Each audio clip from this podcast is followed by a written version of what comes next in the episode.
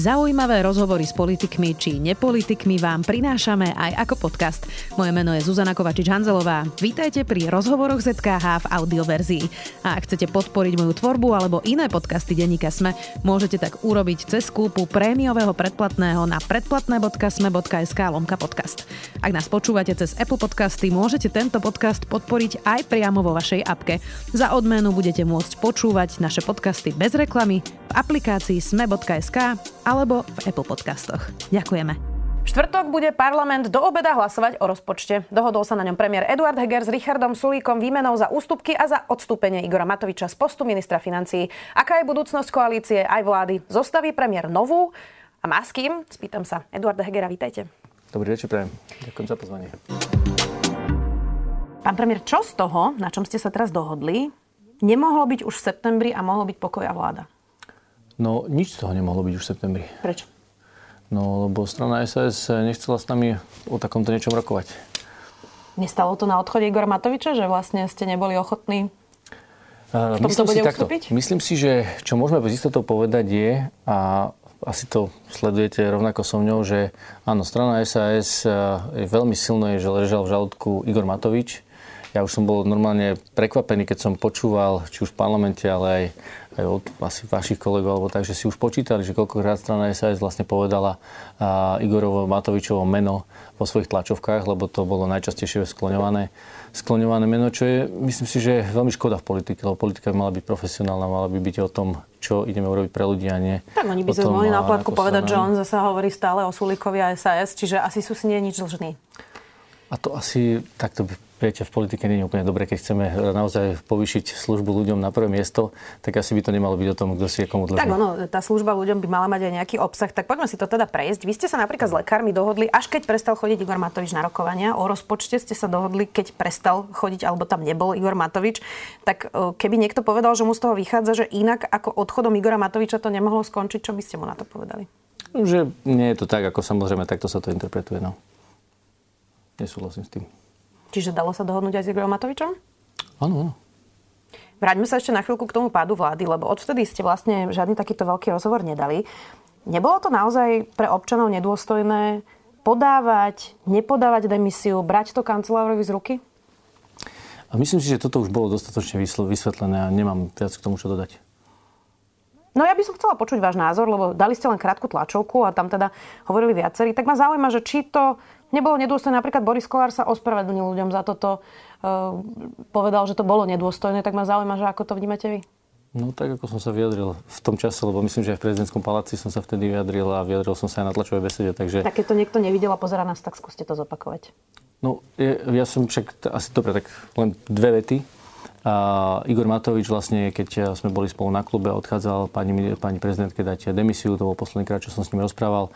Demisia je ak slobodnej vôli, rozmyslel si to, rešpektujem to.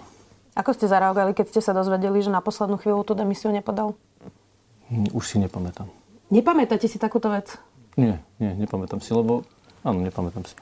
To je zaujímavé. Inak e, zaujalo ma aj to, ja som vtedy bola aj v parlamente, že ste neprišli na to hlasovanie. Prečo ste tam neprišli? No, my sme mali dohodu, že a, vlastne sa nezúčastníme toho hlasovania.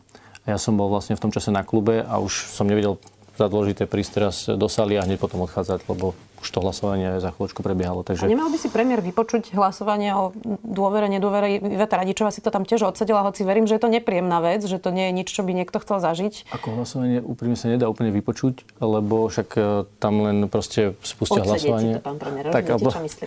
Jasné, ale však som videl výsledok a vybavené. Nie, my sme sa dohodli, že to sa nebudeme toho zúčastňovať, pretože úprimne, keď si zoberiete to samotné, a teraz chvíľku sa pri tom pristavím, ak dovolíte, to samotné odvolávanie bolo úplne bizárne. A poviem, poviem, v čom bolo bizárne, pretože ja som to aj povedal vo svojom úvodnom slove, záverečnom slove, že demokrati tu na Slovensku potrebujú spolupracovať a nie sa medzi sebou požierať. A žiaľ, to je to, čo sa udialo.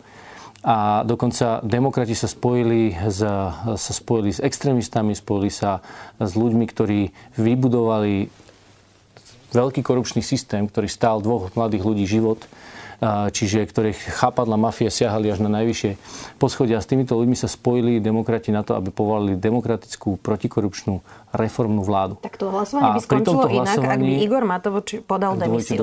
Nie, nie, skúste mi odpovedať na toto. Ak by Igor Matovič podal skutočne demisiu, tak by toto tí demokrati, o ktorých hovoríte, neurobili. Dokončím myšlienku. To je na tomto bizarné, že demokrati teda takúto, tak toto dokonali. A mrzí ma, že to bolo tretíkrát, čo to strana SAS pod vedením Richarda Sulika urobila. Na druhej strane, áno, to je to, čo ja stále hovorím, že ja, pre mňa sú partneri demokrati na diskusiu aj na spoluprácu. Teraz sme sa v tom strátili, dobre. Uh, tak keby podal teda demisiu, tak by sa to nestalo. Ale povedzme si, že kto vlastne povalil túto Takúto vládu. Takúto sme úplne nemali, dobre. lebo ja som bol ten, ktorý som odchádzal z klubu SAS keď eh, vlastne som išiel za Igorom Matovičom a povedal som áno, nevedeli mi strana SAS v tom momente povedať, a ja som sa ich na to pýtal, povedať, nevieme ti zagarantovať, že nakoniec aj tak nezahlasujeme. Mhm. Dobre, tak poďme k tomu, že kto vlastne povalil tú eh, vládu. Nie je vlastne najväčším víťazom tejto situácie Boris Kolár, lebo záhadne tesne pred hlasovaním jeho traja poslanci odišli eh, z jeho klubu a hlasovali proti. A boli to práve tie tri hlasy, ktoré vás zarezali. A teraz sa tvári aj on, aj vy, že SAS povalila vládu a pritom vám chýbali tri hlasy Borisa Kolára. A čo je na to víťazstvo? Víťazstvo Borisa Kolára, že? A v čom je to víťazstvo? V tom, že, že uh, retoricky... vláda? Nie, nie. Tak možno chcela by padla vláda, to nevieme, ale že retoricky sa to hádže na Sasku a že sa veľmi málo hovorí o tom, že v skutočnosti tú vládu povalili jeho traja poslanci. No pozrite sa, osobne si myslím, že to nie je nikoho víťazstvo a už vonkoncom to nie je víťazstvo Slovenska a už vonkoncom to nie je víťazstvo demokratov. Preto sa potrebujeme pozrieť dopredu a potrebujeme si nastaviť, akým spôsobom chceme demokraciu na Slovensku udržať. Lebo však nie som ja, ktorý to jediný hovorí. Ale Dobre, ale povedali ste, že SAS mnohé... povalila tretiu vládu a pýtam sa, že či ju v skutočnosti nepovalil no, Boris Kolár. Nielen SAS ju e, povalila. Ja vôbec nehovorím, že SAS povalila. Povedal som, že áno, klub SAS tretíkrát povalil vládu demokratickú, reformnú, protikorupčnú ale samozrejme však tých hlasov tam bolo 78. Takže áno, boli tam hlasy samozrejme, ale to je, viete, tá, tá, tá, tá tragédia je v tom, že demokrati dali hlas, dali hlasy uh, ľuďom, ktorí naozaj nevedia dokázať e, svoje, svoje majetky, ktoré majú, čiže môžeme hovoriť, že vytvorili korupčný systém, o ktorom ich vlastne nominanti vypovedajú, dali hlasy extrémistom a k ním sa pripojili traja e, poslanci, o ktorých môžeme v ich motivoch e, uvažovať, že do akej miery si to rozmysleli alebo nie. Ale v každom prípade toto boli hlasy, ktorým demokrati pridali svoje hlasy. A to je tá tragédia toho. A toto, sa musíme z toho poučiť, naozaj z toho sa musíme poučiť. Nebolo to celé vlastne dopredu tak nachystané, že uh, vlastne Igor Matovič príde do prezidentského paláca a urobí, čo urobil, lebo tá demisia sa nepotrebuje podávať osobne, tam môže ísť aj kuriér, šofér, ktokoľvek, kto prinesie podpísanú demisiu a podajú na bodateľňu. Uh, len dostanete naspäť ten opečiatkovaný papier, že áno, prevzali sme to v prezidentskom paláci. Je to nezvyčajné, že to takto robí minister. Uh, vyzerá to tak, že Igor Matovič tam išiel a tváril sa, že podpisuje a hm, že ako by rátal s tým, že prezidentka to nestihne stihne dať do parlamentu vedieť? Fúha, toto je zaujímavá úha, to je z hlavy? Pýtam sa. Ako úprimne, Pýtam sa, že či toto neplánoval. Bizarné. Či to neplánoval. tak ale to sa nemôžete pýtať na... No vy ste premiér. Padla vaša vláda, zaujíma ma, že či ste sa, asi ste sa o tom rozprávali, nie? Viete, mne sa tak páči tá vaša otázka, že vy ste premiér. Čiže vždy, keď e, vy máte otázku na niekoho iného... Na vášho ministra? Aj, áno, na, môjho, na mojich ministr, niektorých ministrov. A ja vám poviem, že to sa musíte asi opýtať na ňo, tak vy poviete, že vy ste premiér. OK, čiže ja ako premiér musím vedieť, čo si každý minister myslí. OK, zaujímavá úvaha. dobre, rešpektujem. Viete, rešpektujem. Premiér, nie ste prvý premiér, s ktorým pracujem a zvyčajne premiéri odpovedali na takéto otázky, lebo sú zodpovední za svojich členov vlády, obzvlášť ak kvôli nim Čiže už ste sa rozprávali s nejakým premiérom a pýtali ste sa ho, že prečo ano. jeho člen vlády urobil niečo, čo urobil. A, podal demisiu a potom si to rozmyslel. Toto tak? sa ešte nikdy nestalo. No, čiže... No, takže tak asi o tom sa rozprávame, ale to je unikátna vec, takže prosím vás pekne, akože naozaj máme trošku súdnosť, ale ja vám rád teda ja inak mám súdnosť, mňa zaujíma, že či sa o tom rozprávate a či to máte pevne v rukách, pán premiér. O čom či sa rozprávame? A čo ti mám o tom, čo sa udialo, ako Igor Matovič zareagoval. Mám pevne v rukách. To vám je z istotou povedať, že veci mám pevne v rukách. K tomu napríklad e, Igorovi Matovičovi volal, e, že sa takto rozhodol. Prečo sa tak rozhodol? To sú všetko legitimné otázky, nie? Pre mňa to nie sú legitimné otázky. Ono to miesto by mohlo vyzerať ako nejaký nevyspytateľný krok Igora Matoviča. To ako úprimne, naozaj, akože, ja tomuto, ne, ne, mňa sa to pýtali, aj keď som bol u pani prezidentky a odchádzal som, tak eh, tiež som začal dostať otázky. Hovorím, prepačte, toto je pre mňa uzavretá kapitola kapitola tejto koalície, tejto vlády, ktorá vo štvrtok bola boli vyslovené nedôvera, pre mňa je táto kapitola uzavretá. Ja sa pozerám dopredu, začneme písať nový príbeh. A týmto pre mňa končí. Dobre, tak poďme na ten nový príbeh. E, v piatok by teda mal Igor Matovič podať demisiu po tom, čo sa schváli rozpočet. Ako sa to vlastne ústavne udeje? Veľmi jednoducho. Ten ústavný akt teda nie je demisia. Je to o tom, že ja prídem za pani prezidentkou a teda požiadam o zbavenie poverenia. A to sa potom udeje.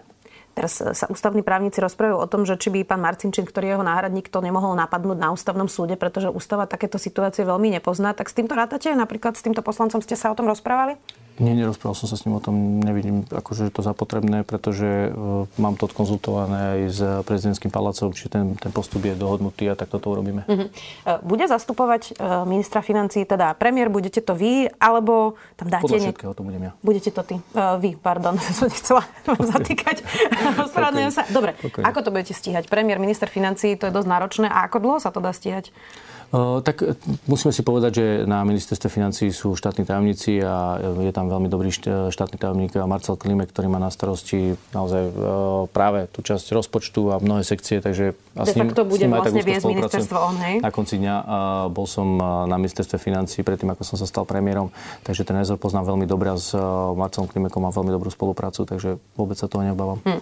Uh, poďme teraz na to, že čo sa bude ďalej diať s touto krajinou a e, s vašou vládou. E, vidíme, že aj SAS po tom, čo e, v podstate iniciovalo toto hlasovanie, hovorí o tom, že možno sa predsa zloží nejaká nová 76, ale ako rátam, tak rátam, veľmi mi to nevychádza. Čiže s kým by bola nová 76? No tak pozrite, o nej hovoril Richard Sulík a teda v piatok Richard Sulík navrhol stretnutie a tam sme sa stretli v takej zostave štyroch ľudí. Ja som za sebou zobral Jaroslava Nadia a áno, ponúkol mi 76 a vlastne, takže... Ale od, od kto toho, tam je? V tej 76 mm-hmm. však strana SAS, teda strana SAS, Richard Sulík mi navrhol 76 Akože poďme o nej rokovať, toto myslíte? Áno, ponúkol, že, že je tu teda možno, že či by som nemal záujem o zostavenie 76 na podorise SAS, Smerodiny, Olano a za ľudí samozrejme, ak budú mať záujem. Čiže to isté, čo bolo, len Igor Matovič nebude ministrom. Áno. Je to reálne? Uvidíme. Skúste mi povedať nejak viac. Ľudí určite zaujíma, že čo sa bude diať a je to dosť podstatné pre tak, ľudí, či majú alebo nemajú akože vládu. Myslím si, že, myslím si, že áno, áno, určite. Ja si myslím, že viete, však ja som není zastanca toho a hovorím to, rád to zopakujem. Podľa mňa to bola extrémna chyba aby demokrati povalovali demokratickú, protikorupčnú a reformnú vládu. Naozaj táto vláda, naša vláda urobila toľko reforiem, aj dnes sme oznamovali vlastne investície, ktoré nadvezujú na reformu v súdnictve a ideme, e, ideme dať teraz historicky najväčšiu investíciu do justície. Aká tu bola za 30 rokov existencie Slovenskej republiky. Takže, a to je len jedna z mnohých, naozaj tých reforiem bolo mnoho. Takže ja som bol od začiatku odporcom tohto kroku. No a mm, tým chcem povedať, že, že teda, Slovensko a ešte pred krízou, to bol druhý, druhý faktor, čo som hovoril, čiže poprvé, že je to chyba vôbec to robiť a po druhé, pred takouto energetickou krízou to urobiť. Dobre, ale s kým Čiže je otázka? je určite lepšie, aby Slovensko malo e, stabilnú vládu, aby tu malo vládu, ktorá e, ľudí, ktorí tú krajinu viedli doteraz, majú skúsenosti a vykonávajú všetky tieto kroky. Takže tá 76, áno, 76, ktorú ponúchol Richard Sulík e, v piatok, aby sme ju zostavili, tak o tej vlastne prebehlo niekoľko stretnutí a diskusí. Dobre, ale to nie sú len štyri strany. Je tam ešte poslanec PS, je tam poslanec Spolu, odčlenili sa vám desiatí poslanci z Olano, ktorí sú pod vedením Jana Budaja, tak to už je 7 subjektov. Toto je stabilná vláda? Uh, nie, nie, takto, aby ste rozumeli. Uh, eh, 76 poslancov potrebujeme narátať. Áno. A ja teda úprimne vôbec tá, tých 10 poslancov, ktorých ste povedali, to ja to nevnímam nejako akože teraz ako problém, pretože ja som s tými poslancami zladený, my máme to isté videnie sveta. To ja vôbec čiže, nehovorím, čiže ale bude to samostatný subjekt, ktorý bude mať nejaké svoje požiadavky. A keď som to teraz nie len o nich, ale že už som narátal 7 subjektov. Hej. Čiže, Nie, ako... To ešte 7 subjektov, lebo tu je otázka. Opäť hovoríme, my to vieme poskladať z hlasov uh, SAS, Smerodina a uh, Oľano. A teraz... A Budajovci. Tá, tak, tak sa volajú teraz? Tak, ako ich inak nemajú ešte názov občianská platforma, alebo čo, už odišli, už, už odišli vlastne z Olano, čiže, čiže, čiže Áno, ale je to, je to tá istá skupina ľudí, s ktorými som spolupracoval. Čiže pre mňa sú to tí istí ľudia. A s nimi som mal dobrú spoluprácu. Asi uznáte za vhodné. E, teda asi mi dáte za pravdu, pardon. Čiže bez pána Valašeka, bez pána Kolára vám vychádza 76, lebo ja keď to rátam, tak mi to nevychádza. Nie, tak to sprátajme. No traja poslanci z 8 rodina odišli. Mhm, OK. Čiže vám to takto vychádza? No tak spolu sme boli 95, sme na začiatku mm. začínali. Áno. A teraz, keď aj odrátate, potom sme boli aj 90, čiže keď od toho odrátate troch, tak ste na 87. Kedy sa tu ľudia dozvedia, že či ste to zložili alebo nezložili? Predpokladám, že cez Vianoce asi tak sa to, to zložíme, sa, sa to dozvedia, keď to zložíme určite. No. Dobre, ale máte asi nejaký deadline? Mm. Okrem toho, že prezidentka povedala, že do konca januára. Tak. Čiže tento dodržíte? No, Pani prezidentka povedala trošku iný ten deadline. Ona povedala, že do konca januára sa musíme, ako v parlament sa musí dohodnúť na tom, že či teda budú predčasné voľby alebo nebudú predčasné voľby. Ale o tom prebiehajú veľmi intenzívne rokovania tiež. No, ak by sa vám to nepodarilo zložiť, budete hlasovať za predčasné voľby? Ja takto, v prvom rade ja nemôžem hlasovať, lebo nie som v parlamente. A ja, prepačte, ja sa ospravedlňujem. Ste súčasťou strany Olano ešte stále, ak sa nemýlim. OK, ale neviem niekedy, že kedy sa pýtate priamo mňa a kedy sa uh, pýtate za hnutie. Uh, tieto diskusie vy viete, vy viete, že hnutie Olano, však my sme v tom uh, veľmi jasní. My nie sme zastancovia, respektíve my sme proti predčasným voľbám, lebo si nemyslíme, že uh, v demokratickom systéme by mali uh, proste byť ukončené volebné obdobia predčasnými voľbami. Ja osobne si myslím veľmi, zastávam tento názor, že vláda by mala mať 4 roky na to, aby dokázala naplniť svoje priority, čo, naplniť to program. nepodarí? Potom by sa teda stalo, že nebudú hlasy ani na vládu, ani na predčasné voľby a bude tu vláda v demisii ešte rok a štvrť? Nie, myslím si, že takýto scenár uh, nebude, pretože uh, a preto hovoríme jasne, že treba naozaj uh, si povedať, uh, akým spôsobom teda sa k tomu postavia jednotlivé strany. No ale preto sa vás pýtam, že ak by sa vám to nepodarilo zostaviť, pán premiér, tak je legitimná otázka, že čo by ste robili v strane potom. A moja to otázka je, otázka. bez vašich hlasov asi nepôjde schváliť zmenu ústavy, predpokladám. Nie je to tak. Nie je to tak. My máme, aj keby som rátal uh, teda občiansko-demokratickú platformu, ktorá tiež je proti predčasným voľbám, tak je nás 47. A na to potrebujete 90 hlasov. Čiže stále ostáva v parlamente 103 hlasov, ktoré to Čiže vedia. budete to nechávať na tých všetkých ostatných a vy to budete kontinuálne hlasovať za to, aby... No, lebo pýtam sa, že aký je scenár, keby ste sa nedohodli? Legitímny. No tak pozrite sa, parlament potrebuje 90 hlasov na predčasné voľby a tie teraz nie sú strana SAS deklarovala, že teda nepodporí predčasné voľby, my taktiež.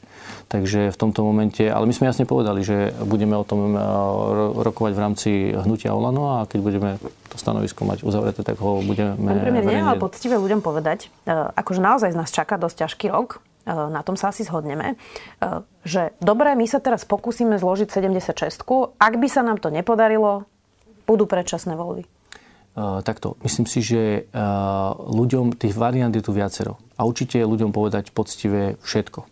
Ale keď o niečom ešte rozhodujete, tak určite nie je ľuďom povedať, určite nie je poctivé ľuďom povedať niečo, o čom ešte ste sa nerozhodli, že, uh, že ako ste sa rozhodli, lebo to nie je poctivé, lebo to nie, nie je správne. Takže áno, tie diskusie prebiehajú. A ja som teraz povedal jasne, že áno, ja som otvorený tomu, aby sa zostavila 76 Dovtedy uh, mám všetko pevne v rukách, ako ste sa pýtali. Uh, veď uh, schválujeme jednotlivé, aj teraz v parlamente sa schválujú dôležité, dôležité zákony na to, aby mohol byť schválený rozpočet. Veď nakoniec ten sme včera vyrokovali. Investoval som do toho enormné úsilie, aby rozpočet bol vyrokovaný, aby sme mohli ľuďom doručiť tú pomoc, ktorú sme do rozpočtu dali a je to historická, opäť bezpre, bezprecedentná pomoc práve v týchto ťažkých časoch, lebo treba si uvedomiť, že áno, máme tu vojnu na Ukrajine, máme tu vysokú infláciu, Takže, aby som dokončil myšlienku, lebo vidím, že už nie ste spokojná s mojou dlhšou odpovedou, ale tým len chcem povedať, že momentálne potrebujeme schváliť rozpočet, lebo ten je kľúčový. Zároveň prebieha teda diskusia o tom, či tu bude nová vláda. No a samozrejme zároveň prebieha diskusia v jednotlivých stranách, kluboch a hnutiach o tom, ako sa postaviť k predčasným voľbám ale toto myslím si, že e, stačí začiatkom januára, pretože aj e, predseda parlamentu povedal, že tá diskusia o zmene ústavného zákona, ktorý bude potrebné, bude prebiehať v januári. Um, ako vám komplikuje tieto rokovania, o ktorých hovoríte o novej 76 Vlastne Igor Matovič. On uh, už pri tom, ako písal, že prečo vlastne odchádza, písal o krvavých očiach Sulíka, o tom, ako sa SAS spojila s mafošmi, fašistami, PS a evidentnými kúpenými poslancami. Hovorí o tom, že má závažné informácie o korupcii Richarda Sulíka. Nakoniec sa potom korigoval, že vlastne ich ešte nemá, ale dostane ich v marci. A všetko je to práve v čase, keď sa snažíte vyrokovať 76 Nekomplikuje. Nekomplikuje. Hm. Ale nekomplikuje. Čiže čo, SAS to už ignoruje? To neviem. Či SAS ignoruje? Tieto útoky, myslím. To ja neviem, to sa musíte opýtať ich. No tak je to nekomplikuje, ale čiže... E, možno mi dať otázku, že som premiér, že by som to mal vedieť. Žartujem, tak rokujete asi nie z SAS, takže ako to komplikuje aj vaše vzťahy, keď vlastne súbežne s vašimi rokovaniami predseda Olano útočí na niekoho, s kým sa chcete dohodnúť? Zatiaľ túto komplikáciu nebadám. Vráti sa Igor Matovič do parlamentu? Už ste si to ujasnili? Mm, predpokladám, že sa vráti. E, vaša strana Olano mala mať snem, ktorý sa odložil. Igor Matovič zatiaľ e, nevedel povedať, že kedy bude. Povedal, že možno aj po novom roku. Mm. Má sa tam voliť alebo znovu zvoliť aj nový predseda? Ten snem bude podľa všetkého v januári a keď budeme mať program, tak ho zverejníme. Bude sa tam voliť aj predseda? Keď budeme mať program, tak ho zverejníme. Tak to je taká dosť jednoduchá otázka. Už mal byť ten snem, je, tak asi viete, že čo sa myslím, na ňom bude diať, nie? Myslím, že to je dosť jednoduchá odpoveď. Keď budeme mať program, tak ho zverejníme. A kto rozhoduje o tom programe? Mm, predsedníctvo. A chcelo by predsedníctvo voliť nového predsedu? Tak ja som len jeden z členov. A vy by ste chceli voliť nového predsedu? To sa dozviete, keď zverejníme program. No tak Igor Matovič povedal, že toto by sa mohlo udiať, keby bol vo vnútri strany záujem tak sa pýtam, či vo vnútri strany je záujem vymeniť predsedu. To sa dozviete, keď to zistíme. To si teraz vytvárate priestor, aby ste to vyrokovali a stali sa novým predsedom? nie, nie, to si nevytváram priestor. Len vám nechcem povedať niečo, eh, čo v tomto momente vám neviem povedať. No ale ja tomu nerozumiem, že ako tá strana funguje, lebo už ste mali mať minulý týždeň snem a teraz mi hovoríte, že vlastne neviete ani o čom idete na tom sneme rokovať podľa programu. To som nepovedal. Vy neviete, o čom budeme rokovať. Aha, čiže vy už viete, ale nechcete mi to povedať. No však to poviem to, keď ho zverejníme. Áno, áno, presne tak. A kedy to bude? No tak uh, predpokladám, že v januári. A prečo to nemôžete povedať? Už teraz rozmýšľam nad nejakou tou motiváciou, že ak je to demokratická strana, viete, že bežné, viete, lebo nemyslím politické si, strany, ja, mám na to Heger, úplnú odpoveď. Akože už, už, som, už som tu nejaký ten piatok. Bežné tradičné politické strany, keď mali s nimi, tak ako keby už dopredu... vám do relácia túto oznámili. Nie, už tak? dopredu mesiace pred snemom bolo jasné, či niekto kandiduje na predsedu, nekandiduje, či niekto vyzval predsedu, kedy sa volá, volí, aký má mandát. Tak, tak, toto je veľmi jednoduché. Igorovi, mandát, Igorovi Matovičovi mandát ešte beží. To, aby ste teda vedeli. Dobre. Čiže Takže... ak by sa menil predseda, tak jedine s tým, že by ste ho chceli vymeniť teraz nečakane a skrátiť mu mandát. Mm, ako túto konštrukciu ste povedali vy. Tak Dobre, skúsim to inak. Uh, mohlo sa ukázať pre Vidím, niektorých... Že to veľmi zaujíma. Pre, zaujíma ma to. Zaujíma ma to. Uh, je to podľa mňa logické, lebo Olano je zatiaľ najsilnejšia parlamentná strana a čo sa deje v tej strane zaujíma podľa mňa aj občanov a najmä vašich voličov, pán premiér. Mm-hmm. Ukázalo sa, že nakoniec to uh, uh, Igor Matovič vlastne nedal a musí odísť a má 85-percentnú nepo, uh, nepopularitu. Sú tam konflikty, hadky, statusy. Tak sa iba pýtam, že či toto, čo sme teraz videli, že v piatok podá demisiu, je začiatok konca Igora Matoviča aj na čele ob, obyčajných ľudí. Tak to by som to nepovedal. A keď teda hovoríte o hnutí Olano a našich voličoch, tak e, pozrite sa. E, myslím si, že keď sa pozrieme späť na 2,5 roka alebo 2,3 roka e, fungovania našej vlády a pozrieme sa na jednotlivé výsledky, tak ja len zopakujem, že naša vláda za popri všetkých tých krízach, ktoré sme mali, počnúť s pandémiou, vojnou na Ukrajine, potom vysokou infláciou, energetickou krízou, sme boli schopní schváliť toľko reforiem, ako žiadna vláda za posledných 17 rokov pred nami. Čiže opäť Slovensko dostávame silno do formy a nielen, že schválujeme reformy, a teraz ale dávame na to otázku odpovedať. Ja som sa vypýtala, no, či je to začiatok konca Igora Matoviča. Odpovedám, lebo ste povedali, že komunikujem s našimi voličmi, takže áno, toto je aj voči našim voličom, ktorí vedia, že naša vláda a naše hnutie Olano, lebo za tým je naše hnutie Olano. My sme tak ako ste povedali, zatiaľ najsilnejšia parlamentná strana. A toto sme presadzovali my. To je našou zásluhou sa presadili tieto, tieto, tieto reformy.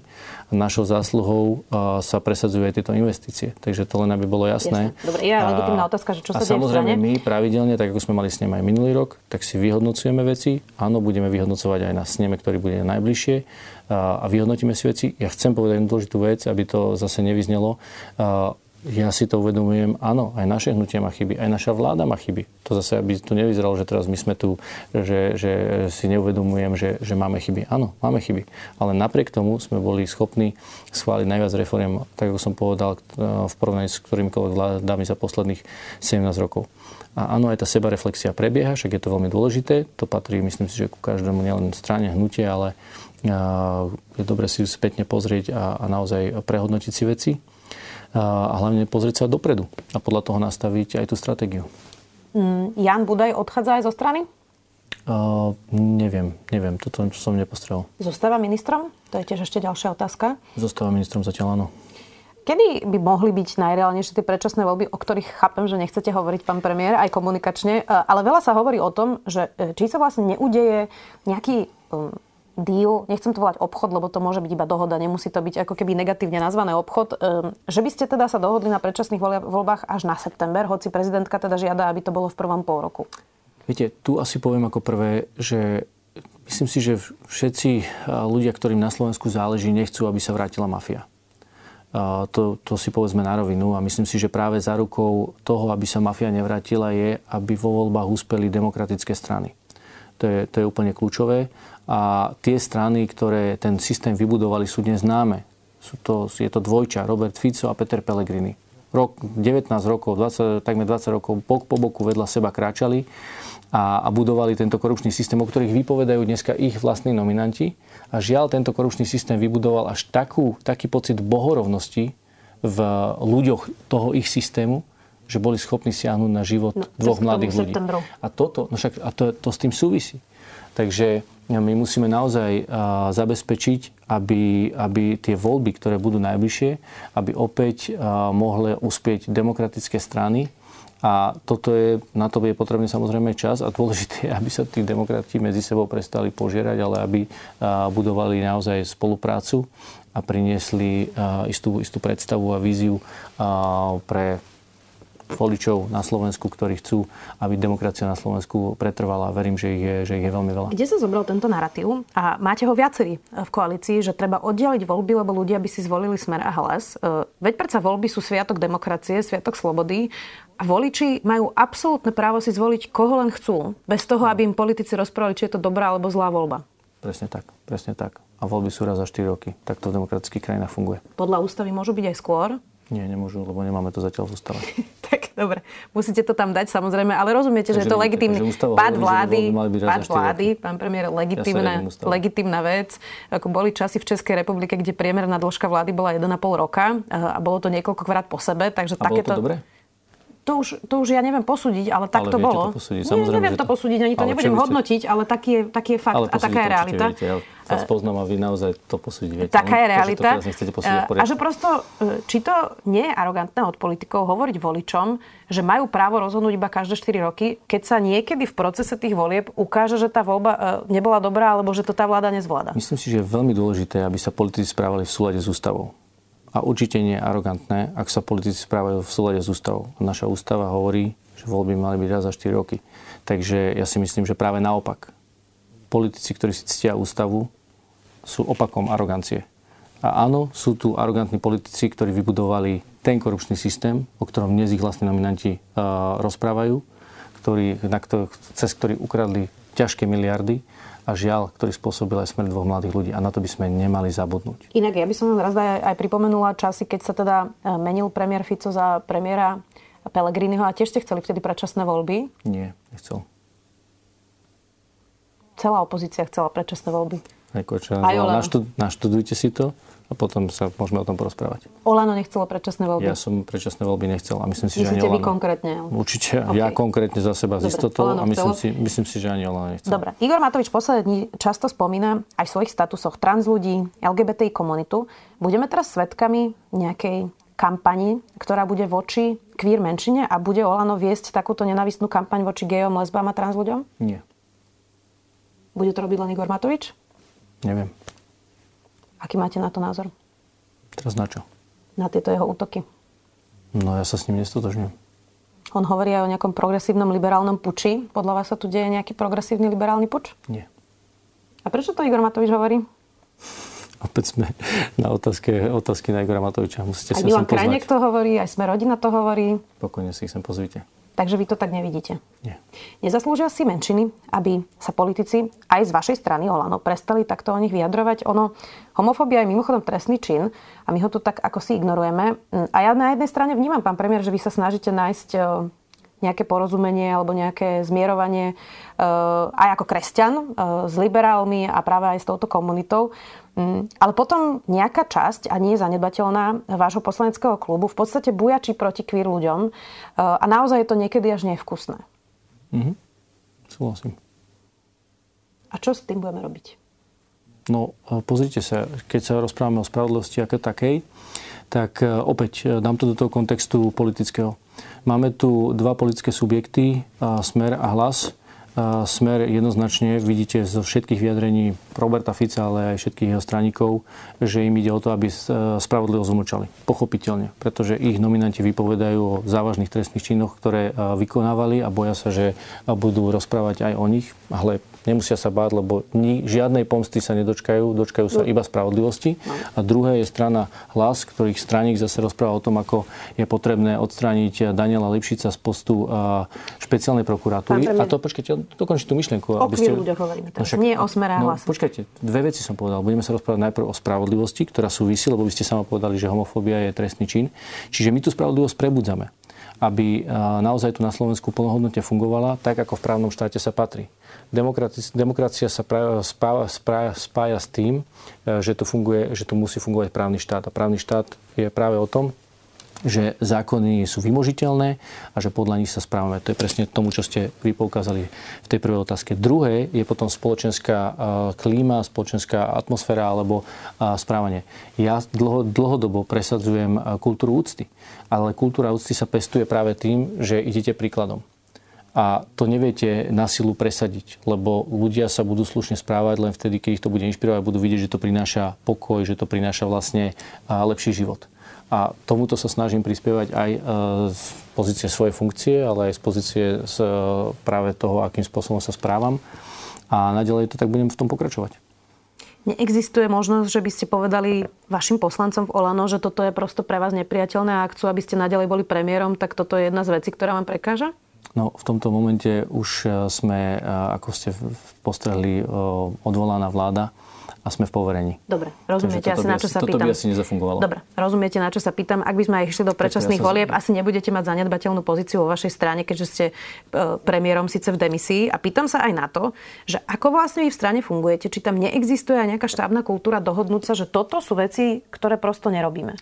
Veľmi dobre ste to povedali. A my, myslím si, že v tomto je opäť a ja si, ja si ctím demokraciu a demokracia, viete, není o tom, že druhým prikážete, čo majú robiť, ale je to práve o tom, o tej poctivej diskusii, diskusii argumentov a o dohode.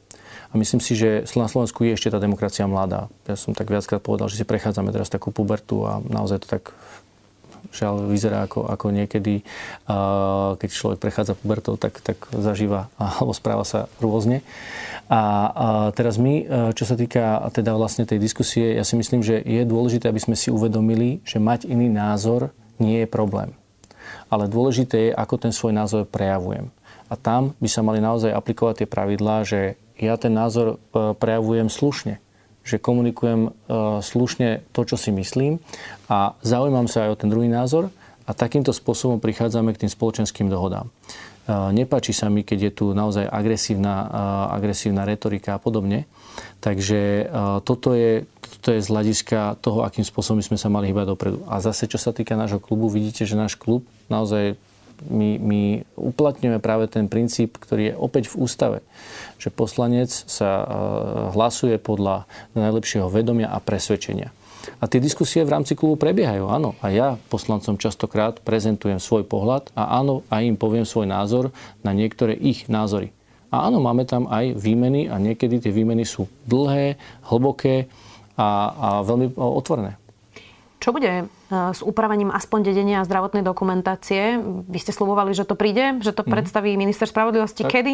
A pracuje, či vôbec? Pracuje na tom. Nemám pravdu povedať presnú informáciu. Ne, nebol som pripravený na túto otázku, ale myslím, že on aj komunikoval teraz uh, v posledných dňoch. Uh, veď nakoniec áno. Minulý týždeň sme tu mali opäť misiu z Európskeho parlamentu, ano. kde sme sa rozprávali aj o tejto téme, ale aj o nich, lebo vlastne monitorujú posun z hľadiska spravodlivosti, vývoja spravodlivosti aj v súvislosti s, práve s tou žiaľ veľmi smutnou vraždou Jana a Martiny. Takže tie kroky sa robia a myslím si, že pripravuje to tak, aby to mohlo začiatkom roka ísť, teraz neviem, či už do medzinárodného pripomienkového konania, alebo už aj na vládu. Súčasťou dohody o rozpočte je aj niekoľko predrokovaných vecí, ako sú teda výdavkové limity, znížené DPH na gastro na 10%, daň z ropy. Objavilo sa tam aj zrušenie koncesí, pán premiér. Všetci odborníci sa zhodujú na tom, že to e, je zníženie nezávislosti verejnoprávnych médií, ktoré už bez tak e, majú nízky rozpočet a v budúcom roku RTV zatiaľ nemá pokryté vôbec ani výplaty a nevie, z čoho bude fungovať tak rozumiem tomu správne, že idete urobiť z verejnoprávnej televízie štátnu, lebo to si zatiaľ nedovolil ani smer. Nie, nerozumiete tomu správne. Práve opak. E, my sme jasne povedali, keď teda e, toto bola jedna z otázok, ktorá ma, ma bola v rámci zvyšovania daní a potom e, teda tých daní, že z ruskej ropy a prepravy plynu a podobne a rozprávali sme o koncesionárskych poplatkoch a ich zrušení, tak sme jasne povedali práve naše hnutie, sme jasne pomenovali, že musíme ale v takom prípade nahraniť ten mechanizmus stabilným a práve toto je dobré momentum na to, aby sme vytvorili ešte odolnejší mechanizmus na to, aby verejnoprávna televízia mala garantovaný, garantovaný príjem nezávislý od toho, ako sa politici rozhodnú. A preto sme odložili účinnosť vlastne tohto, tohto rozhodnutia, čiže tie koncesionárske poplatky budú do 1.7. alebo do 36. stále platné. 1.7. budú zrušené a dovtedy musíme v parlamente, ale bude to iniciovať pani ministerka kultúry, s ktorou som už na túto tému rozprával a ide pripraviť vlastne riešenie, ktoré práve zabezpečí ten, tú nezávislosť verejnoprávnej televízie. Ona je proti zrušeniu koncesí. Natália Milanová viackrát to hovorila. Dobre, no. čiže bude to naviazané na nejaké percento HDP? Už ste sa dohodli aj na nejakom čísle? Ten presný mechanizmus ešte vytvoríme. Toto je prvé, čo človeka napadne, ale je to dôležité, aby to bolo nezávislé od rozhodnutí politikov. Áno. Naozaj by to malo... A musí to poskytovať samozrejme dostatok zdrojov pre uh, verejnoprávnu televíziu. No jednak dostatok Tam... zdrojov, ale predstavujem si, že keď ste teda siahli na niečo, čo naozaj nezmenil zatiaľ nikto, uh, že ak to bude jednoduchým zákonom a príde teda aj ďalšia uh, vláda, ktorá bude chcieť úplne ovládnuť túto televíziu, tak stačí, že to percento jednoduchým zákonom a jednoduchou väčšinou zníži. Ja určite sa nebudem brániť tomu, aby to bolo aj ústavným zákonom, ako ja som, myslím si, že len dobre. Ale či sa na to nájde podpora v parlamente, to vám neviem povedať v tomto momente. Vy ste povedali, že v krátkej dobe predstavíte svoju víziu pre Slovensko. Napísali ste to na Facebook. Čo si pod tým mám predstaviť, pán premiér? Že v krátkej dobe predstavím tú víziu. A povedal som veľmi jasne, že e, v tomto momente vôbec e, vzdať sa nie je riešenie. To je ako prvé. My nemôžeme e, túto situáciu, kedy žiaľ demokrati v spolupráci, tak ako som povedal, s ľuďmi, ktorí sú Dobre, ale čo to je vízia strany, alebo vízia vlády, vládu. alebo s kým ju chcete robiť? S Igorom Matovičom, s Olano, s Zurindom, s kým? Skúste mi viac zo, povedať. Zopakujem. Nevzdávam sa, neodchádzam, tak ako som povedal, čo skoro predstavím tú víziu a konkrétny plán. A potom si ma kľudne pozvite a môžeme sa o tom Vlády, porozprávať. seba, strany, čoho? Všetko, čo som povedal, chcel, som povedal. Aká je vaša politická budúcnosť, pán Eger? Budú teda zrejme predčasné voľby, aj keď e, ťažko povedať v tejto situácii. Vidíte sa ďalej v strane Olano? Uh, áno, áno, vidím sa ďalej v strane Olano. Ak by aj boli, tak budete znova kandidovať za stranu Olano. Kedy? Keby boli predčasné voľby, v najbližších voľbách, uh, myslím. Tie predčasné voľby, tak ako som vám povedal, uh, tie, tie scenáre sú otvorené, ale ja nie som toho zastancom. Myslím si, že uh, je dôležité uh, proste naozaj naplniť ten štvoročný mandát a ja si myslím, že Slovensko jednoznačne potrebuje. Slovensko jednoznačne potrebuje a nielen jedno volebné obdobie. Slovensko potrebuje, dovolím si povedať, ďalšie minimálne dve volebné obdobia. Reformnú vládu, to je ako prvé.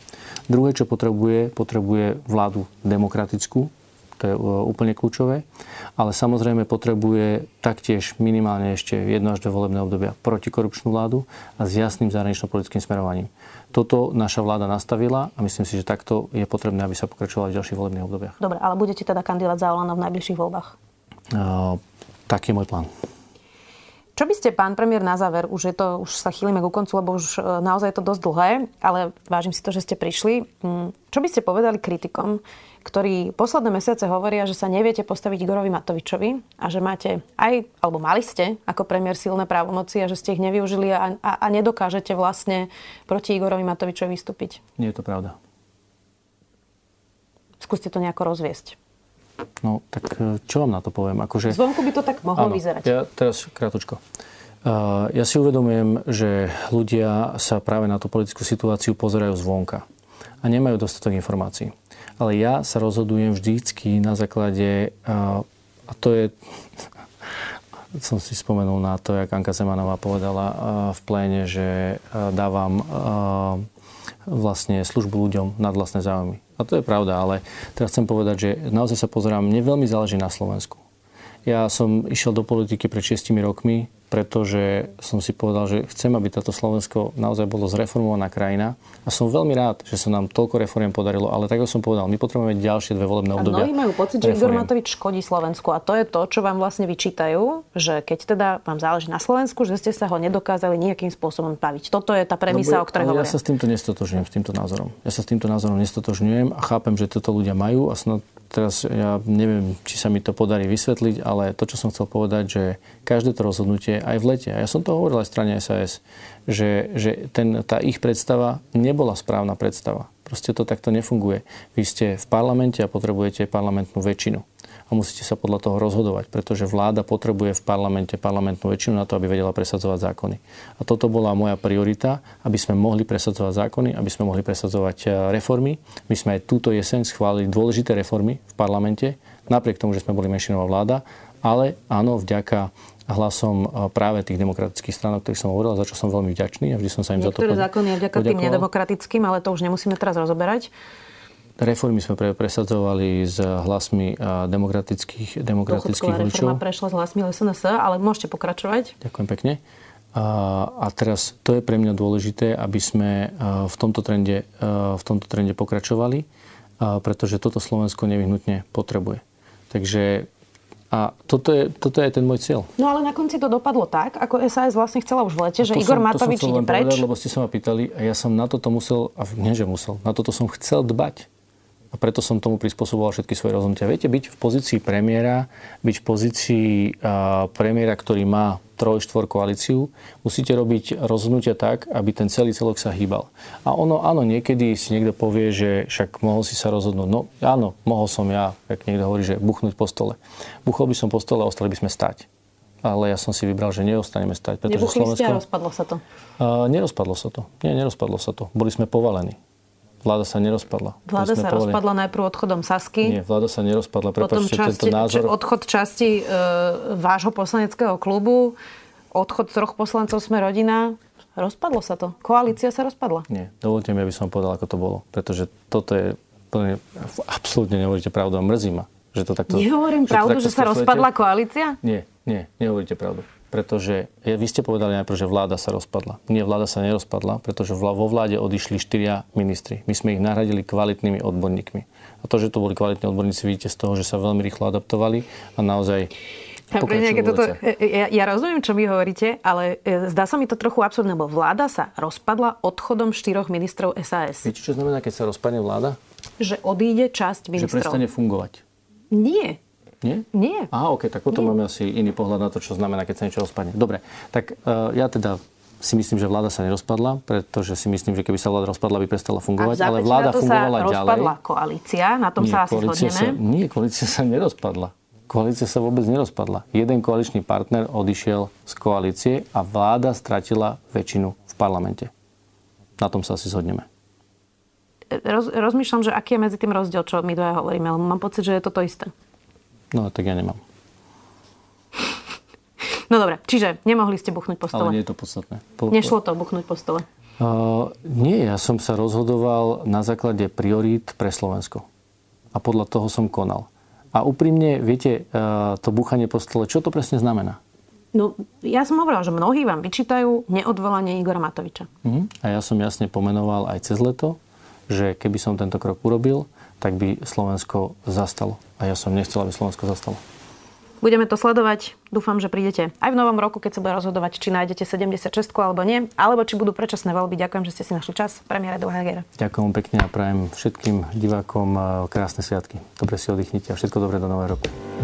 Počúvali ste podcastovú verziu relácie Rozhovory ZKH. Už tradične nás nájdete na streamovacích službách, vo vašich domácich asistentoch, na Sme.sk, v sekcii Sme video a samozrejme aj na našom YouTube kanáli Denníka Sme. Ďakujeme. Som Eva Frantová a v denníku Sme pre vás každý týždeň pripravujem ekonomický podcast Index, v ktorom sa spoločne s mojimi hostiami a hostkami venujem témam z oblasti makroekonomiky, investovania, biznisu a energetiky. Bližšie rozoberám aj dekarbonizáciu Európskej únie, ktorá do veľkej miery udáva smer súčasných aj budúcich investícií. Podcast Index, ktorý vás prevedie tým najdôležitejším zo sveta ekonomiky, nájdete každý štvrtok vo svojich podcastových aplikáciách, ale aj na webe denníka Sme.